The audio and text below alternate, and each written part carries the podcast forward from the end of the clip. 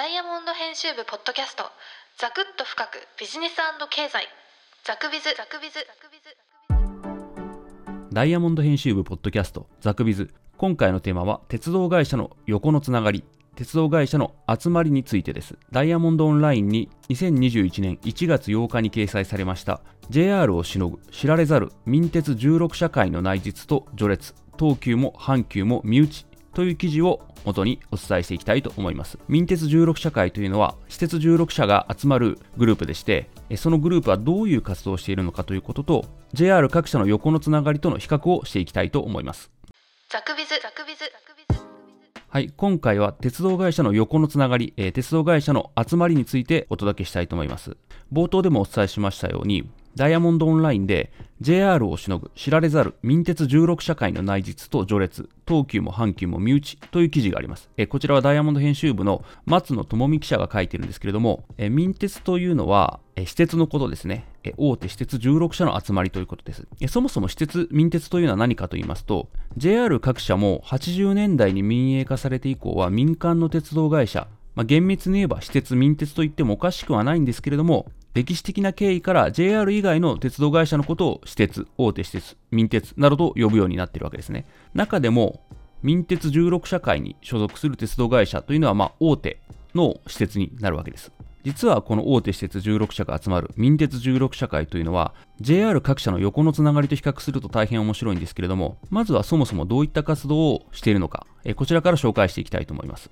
で大手民鉄にはですね独特の団結文化があるとこの記事には書かれておりまして16社会で情報を共有したり協力して商品を開発したりして横のつながりを実務で役立てているそうです。横のつながりを発揮して実務で役立ててはいるものの実はこのメンバーの16社の中には営業エリア、事業の幅やパワー、歴史的な格などから自然と3層の序列が、3段階の序列が形成されているそうです。ではこの序列の中でトップに君臨するのは誰かと言いますと、東のトップに君臨するのは東急であると。で、この東急というのは、まあ、あの、ある民鉄幹部によりますと、試験的な試みを提案したり、新しいビジネスを機動的に始めたりするのは、やっぱり東急が多いよねと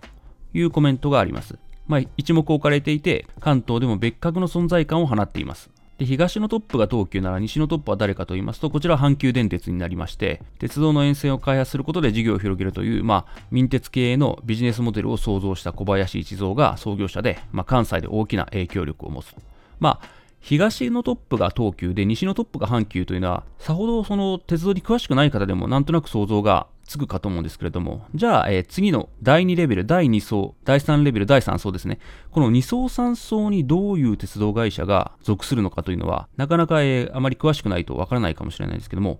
私もそれほど鉄道詳しくないので、えー、この記事でなるほどそうなのかと思ったんですけれども、民鉄16社会の第1層には東急と阪急が属し、では第2層は誰が属すかというと、関東では小田急電鉄と西武鉄道、京浜急行電鉄、東京メトロ、関西では阪神電気鉄道、近畿日本鉄道の6社からなるそうです。で、まあ、この第2層までは、え進歩的な試みに前向きな傾向のあるメンツであると、民鉄幹部も言っています。じゃあ、残すところの第3層のメンバーは、えどういった会社なのかと言いますと、営業エリアが小規模だったり、都市の中心部から外れたりいたりして、結果的に新しいことに挑戦しにくい傾向にある、えそういう会社が属しているようです。え具体名で言いますと、関東では京王電鉄、東武鉄道、相模鉄道、京成電鉄、この辺りが属していると。関西では京阪電気鉄道と最古の民鉄でもある南海電気鉄道が含まれるそうです。愛知の名古屋鉄道、九州の西日本鉄道も、えー、この第3層に含まれるそうです。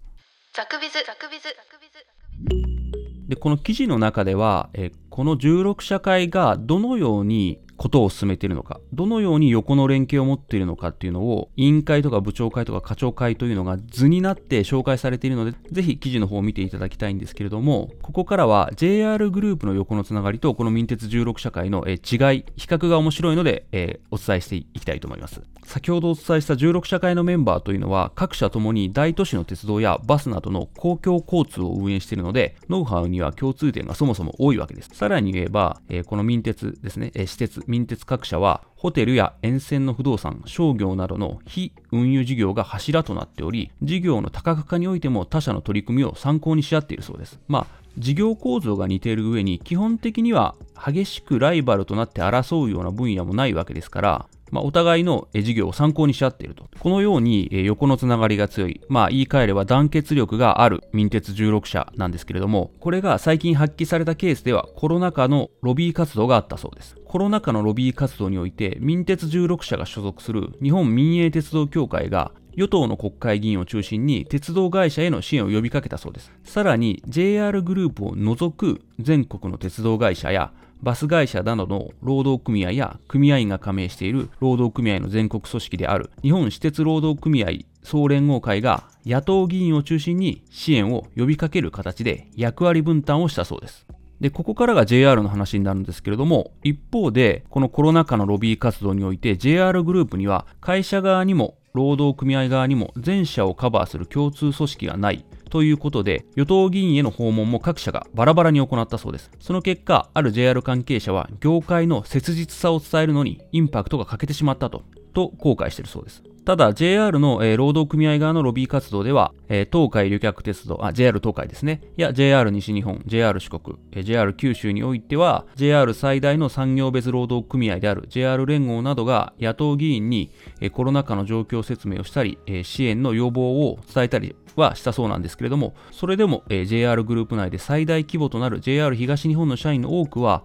どの労働組合にも参加していない状況のため、彼らの労働実態をすくい上げる機会にはならなかったそうです。このように私鉄、民鉄ですね、民鉄16社会は横のつながりが強く、コロナ禍の、ロビー活動においても団結して、行動したのに対して JR 側はそれほどでもなかったという違いがあるわけですけれども、まあ、この記事の最後には、ただし、どちらが良いというわけでもなくて、ただの慣れ合いは競争意識を鈍らせ、利便性低下につながり、業界を腐らせるというふうに、えー、書いてありまして、利用者にメリットを生む連携に限って、そのつながりが存在価値を持つというふうに、えー、まとめております。